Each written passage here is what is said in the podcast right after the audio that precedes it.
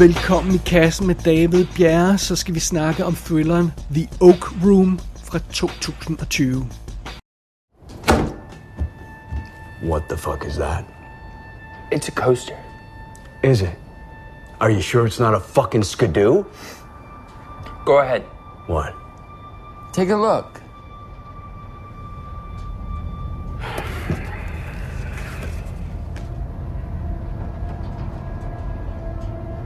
Oak Room. And? It's a bar in Elk Lake. I know that. Who gives a shit? Well, I was there this weekend. Once more for the cheap seats. Who gives a shit? You should, Why's that? because you're never going to believe what happened at the Oak Room. En mand kommer ind i en bar. Og nej, det er ikke starten på en joke. Det er ikke ens betydende med, at øh, i kassen pludselig er blevet en øh, komediepodcast, en eller anden slags. Nej, det er rent faktisk starten på The Oak Room. En mand kommer ind i en bar. Men det der med, at en mand kommer ind i en bar, det er faktisk ikke bare starten på filmen. Det er sådan et tilbagevendende koncept undervejs i den her historie. Og det er lige før man kunne sige, at det ovenikøbet var lidt pointen med filmen. Hvad betyder det? Jamen, lad os, lad, lad os lige hive fat i historien først, så kan vi altid vende tilbage til det. Alright, fair nok.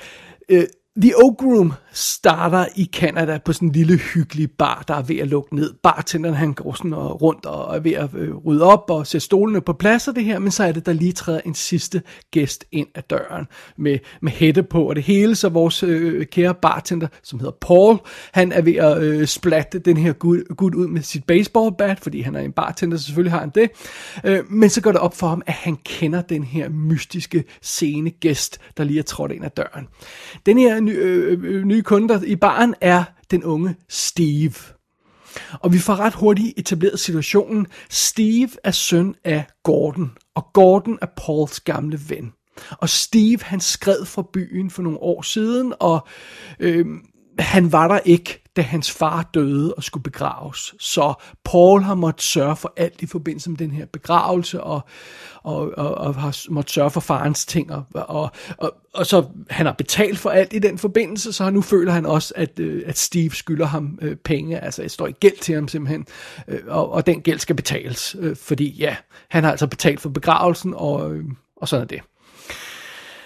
Men så er det, at når, når gemynderne falder lidt ned, at, at Steve han kommer med et andet forslag. Hvad nu, hvis han i stedet for at betale øh, det, han skylder, fortæller en historie?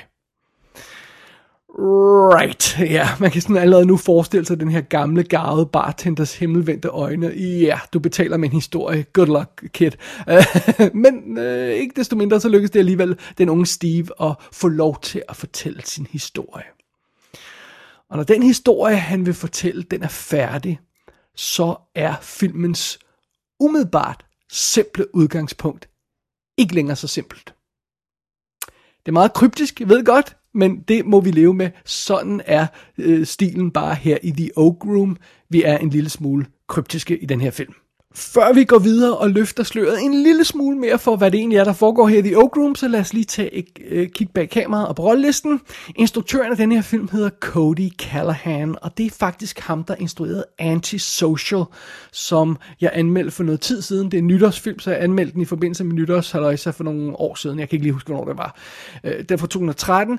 Øh, siden har Cody Callahan også lavet Antisocial 2, som jeg simpelthen ikke har nået at fange endnu, og så Let Her Out, en anden gyserfilm. Men det her det er sådan en lille smule departure fra hans normale stil. Hovedrollen, eller en af de to hovedroller, som Steve, bliver spillet af R.J. Mitt, og det er ham, der spillede Walter White Jr. i Breaking Bad. Jeg må indrømme, jeg har, ald- ald- jeg har ikke set Breaking Bad, så jeg kender ham ikke lige umiddelbart. Øh, når jeg sådan kigger ned over de her skuespillers CV'er, så, så virker det som om mange af dem dukker op i nogle af de her tv-serier, der er skudt i Canada, så man har muligvis øh, stødt på de her ansigter før. Øh, den anden hovedrolle som Paul bliver spillet af Peter Outerbridge, og han dukker op i sådan noget som The Expanse, øh, science fiction tv-serien, som hvis, igen også er skudt i Canada. Batwoman dukker han op i, øh, den, den nye serie, og Shut In, som ja, i sagens natur, hvis det også var skudt i Canada, under andre omstændigheder. Det er sådan, ja, sådan, sådan ham har man stødt på før. Øhm, så er fidusen, at der er en historie inde i historien. Det er den som, historie, som, øh, som Steve fortæller, og der møder vi nogle karakter der. Der møder vi en bartender, Michael, spillet af Ari Miller, Millen, undskyld, som man måske har set i tv-serien Orphan Black. Øh, så er vi møder den her far, som der bliver omtalt, Gordon, i, i nogle flashback. Han bliver spillet af Nicholas Campbell, som man måske har set i... Øh, ja, al, al, han er faktisk med i en, alle mulige øh, større ting. Han er med i sådan noget som Naked Lunch og Antiviral og, og, og alt muligt andet halløj. Så har man en stor chance for, at man er man har stødt på før. Og så dukker Martin Roach også op som øh, Richard, en, en karakter, der er med i den her historie, som Steve fortæller. Og øh, ham har man måske set i alt.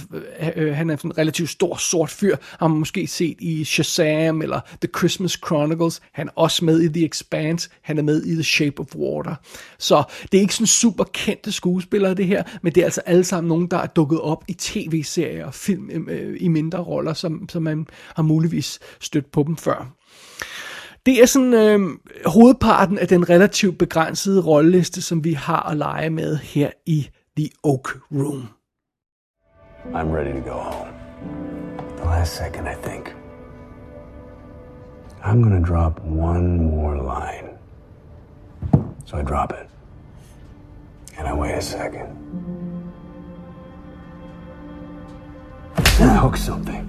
Something strong. I mean, I, can't, I don't know what it is, but I figure it must be pretty fucking huge because this thing is putting up one hell of a fight. I mean, it's a battle, all right? And it goes on and on and on. And I'm fighting it and I'm fighting it and I'm fighting it. And the sun's going down and the wind is coming up and I'm fighting it. And I finally haul this bastard in. It's nothing but a little walleye. I can't fucking believe it. No more than five pounds. This thing fought like a monster. Anyway, who cares? I got something for dinner that night, right? So I lay it down in the bottom of the boat because I'm going to clean the little bastard right there. I'm still so fucking pissed off. But when I cut it open and I pull out the guts, what do you think I find in that goddamn walleye?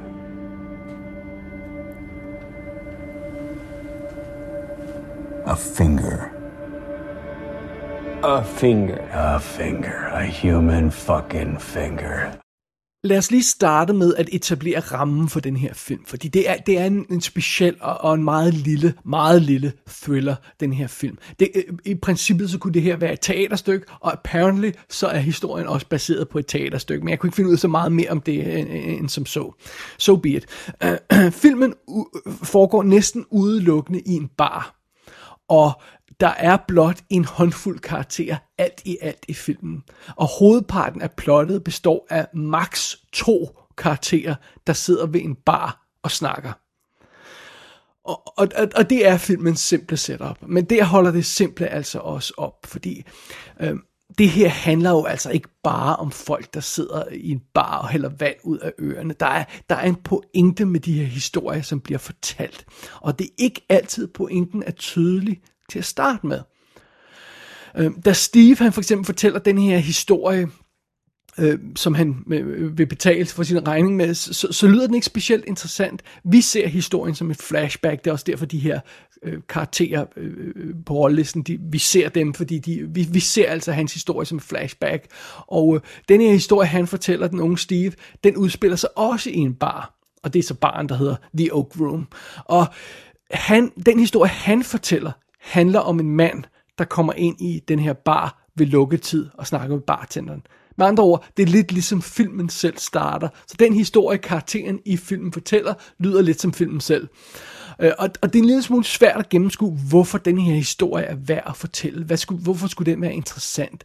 Og, øh, øh, altså, det, det, det lyder ikke så meget, og det gør, altså, det, gør, det gør den faktisk ikke et stykke tid, den her film, og den historie, der bliver fortalt i filmen.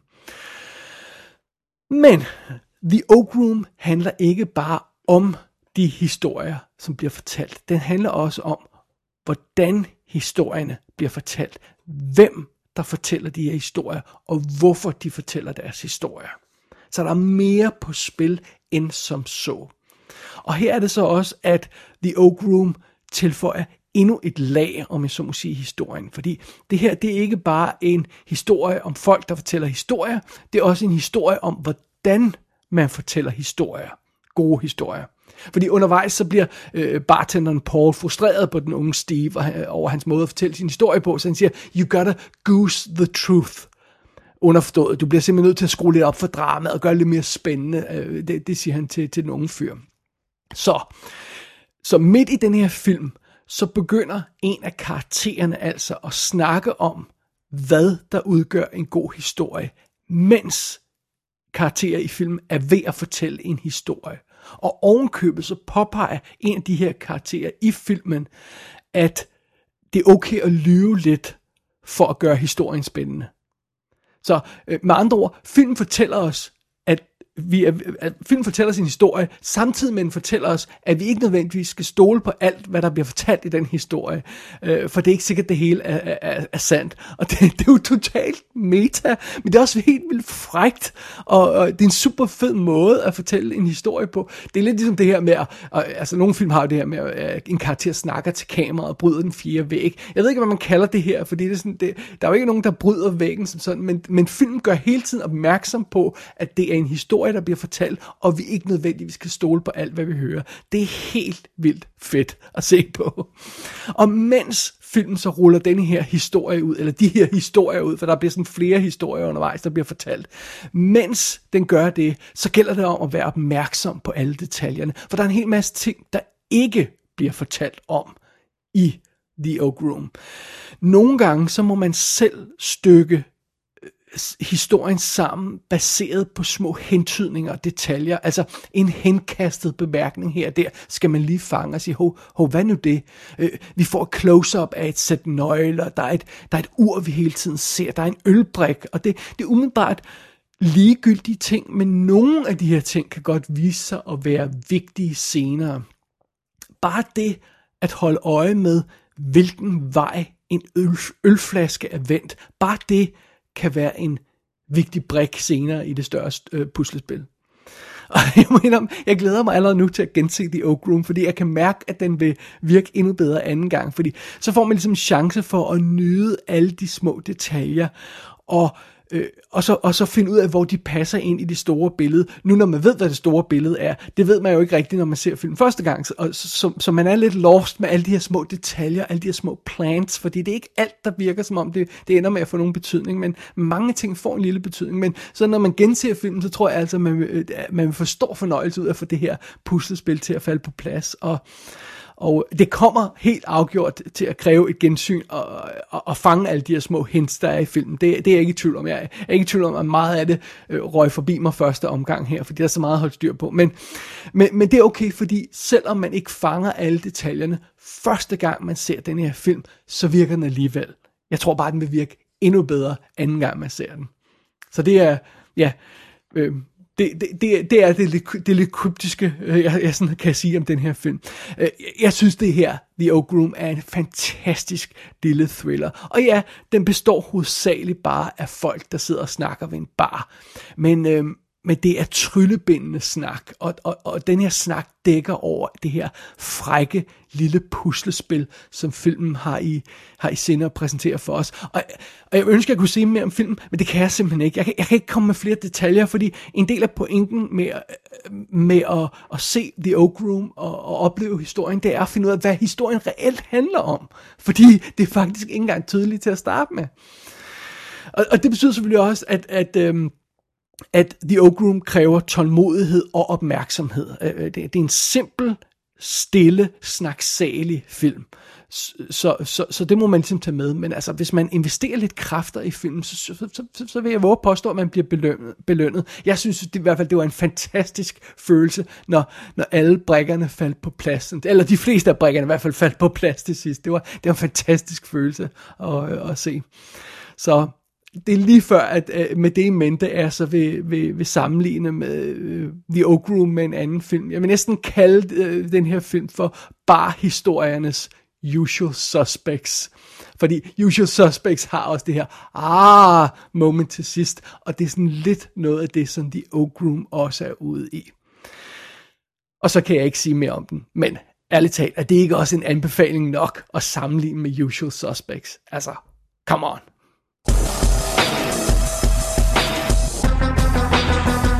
Oak Room kan ses i HD på VOD. Den er ude på DVD i England, og lurer mig, om der ikke også kommer en Blu-ray i USA på et eller andet tidspunkt. Der er bare ingen information om det i optagende stund. Gå ind på ikassenshow.dk for at se billeder fra filmen. Der kan du også abonnere på dette show og sende en besked til undertegnet. Du har lyttet til I Kassen med David Bjerg.